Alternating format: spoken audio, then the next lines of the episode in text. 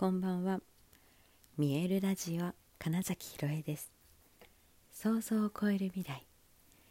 自然はいつも大きな愛で包み込み真実を伝えてくれるネイチャーメッセンジャーをしております。はい。改めましてこんばんは。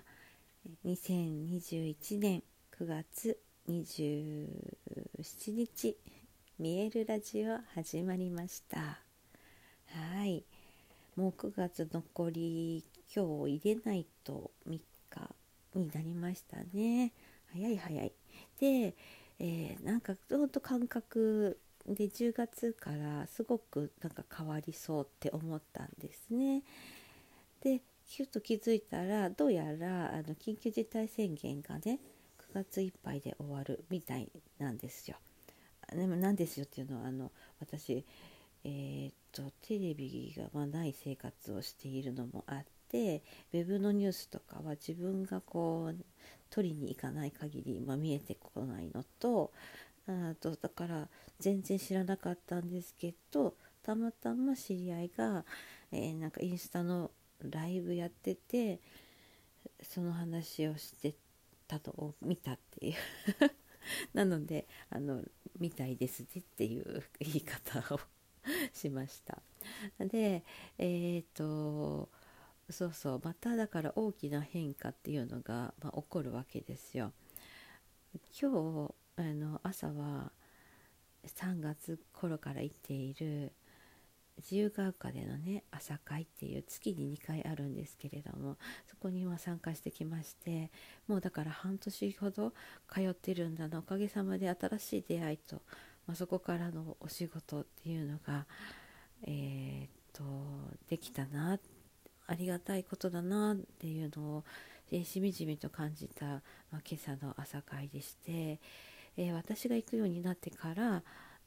あの認定講師の何人かも行くようになりみたいな。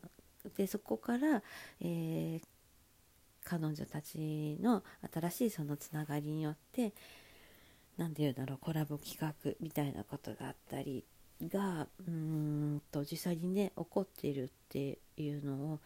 見ているのもあり私だけじゃなくてそこに関わった人たちがそれぞれ本当に何だろうな利他で動いている人たちなんだなっていう感覚なんです。でえー、っと夜は夜でもうほんと3年ほどお世話になっている具現塾と、えー、それは私が私自身がファシリテートをする魔法のランプの会月に1回ありますけどその時間だったりしてで朝とだから夜の終わりに、えー、人と話す時間っていうのを今日は持ったわけですね。でえすごく面白いなと思ったのがやはりえっ、ー、と話すから出すから分かることってすっごい多いなって思ったんですね。自分一人で考えてても言わないと伝わらないこともそうですし全然わからない考えたこともないってことを、えー、考えるきっかけになるのもやはり他者で、えー、それは人に限らず、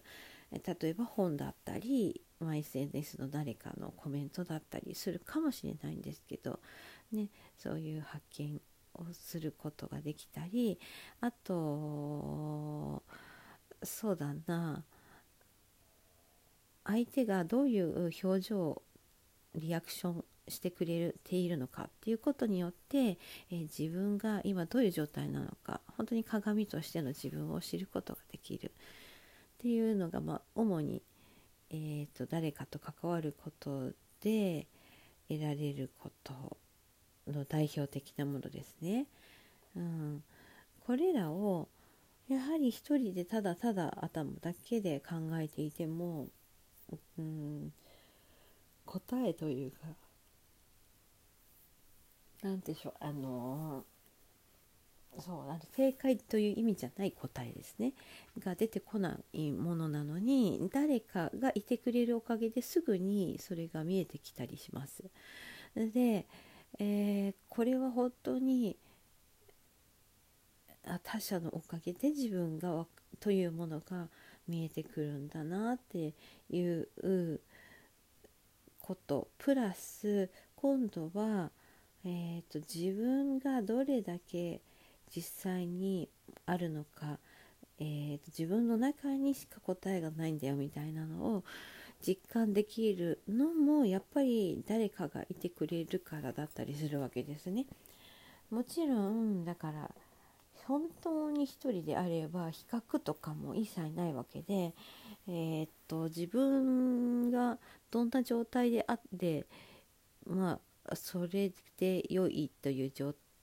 態になるわけですよね。だってうんと何がいいとか悪いとかがないわけですから、うん、だから自分が心地いいのかそうじゃないのかだけにすごくフォーカスできている状態。反対に、えー、とそのままで誰かに出会った時にめちゃくちゃこう理解されない可能性はいくらでもある、うん、むしろ嫌悪されるかもしれない、でそれらを含めてやっぱり自分というものが自分のままでいられるっていうことそれをより強く持ってた方がいいんだなってことに気づくのもやっぱり他者がいてくれるからだったりするわけですよ。っていうふうにしてああ人と話すって素敵なことだなって思ったんですね。で今日ねその中で面白いなと思ったのがうん、もしかしたらそう10月からねこういうことが起こるのかなというような、えー、特にその顕著だったのが夜の具現塾じゃないかな、えー、私がまファシリテートをしているえー、っとその具現塾の中ではもう結構馴染みのある会になっている、いろいろな要素を含めて、えー、今日参加してくれた方で本当の初めましてっていう方はお一人だけだったんです。でその方は昼の具現塾に初めて出て今日夜もあるならそのまま出てみました。というような方。でそれ以外の人たちは私が知らない人は誰もいない。という状況。でその時にねえっ、とやりたいことをうんほぼ好きに好きなタイミング自分の思うようにってことかなできているっていう人とそうでもないっていう人に分かれたんですよね結構。でそのそうでもないの方に、まあ、今日初めての方がいたりもしたんですが、えー、あのその時にねじゃあじゃあ私何がしたいんだろうって思ったら分からなかったみたいなことをね 言っててえみたいな。分からないらしいんですあのいつとおあのお仕事をなさっている。そこに、えーと、自分で考えて答えを出すというより誰かに言われたことをやっていればいいんだと。いうことにより、えー、自分のその意思とか、え、直感っていうものを尊重するという、えー、自分が自分を守るというのかなその最低ラインさええー、もう忘れていましたというような お話をしていてだから何がしたいんですかって言われた時に全然出てこないんですと。おっしゃるんですね。でうーんと止まってしまっていた時に、まあ、私が言ったのはあのー、やりたくないことをやりすぎてますよきっとっていう お話ですよ。うん、やりたくないだけどまあ我慢すればできるとか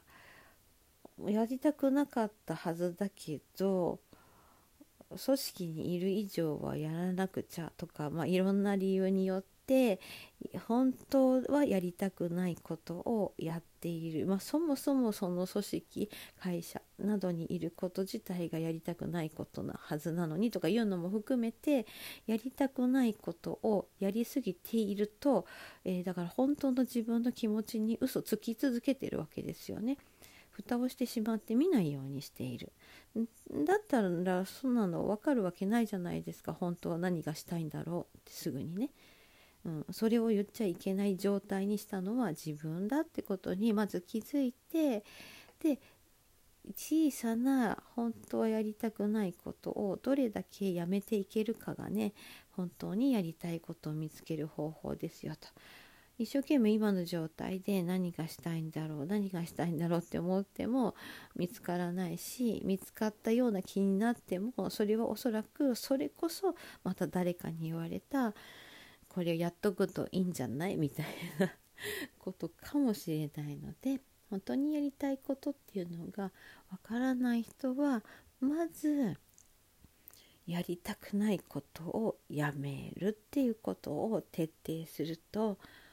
いいんですよってうんなんかなんかその話を今日は他者がいてくれる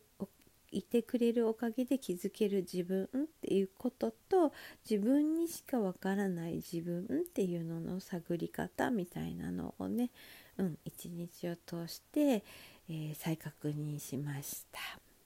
はい、ということで、えー、本日もご視聴くださりありがとうございました。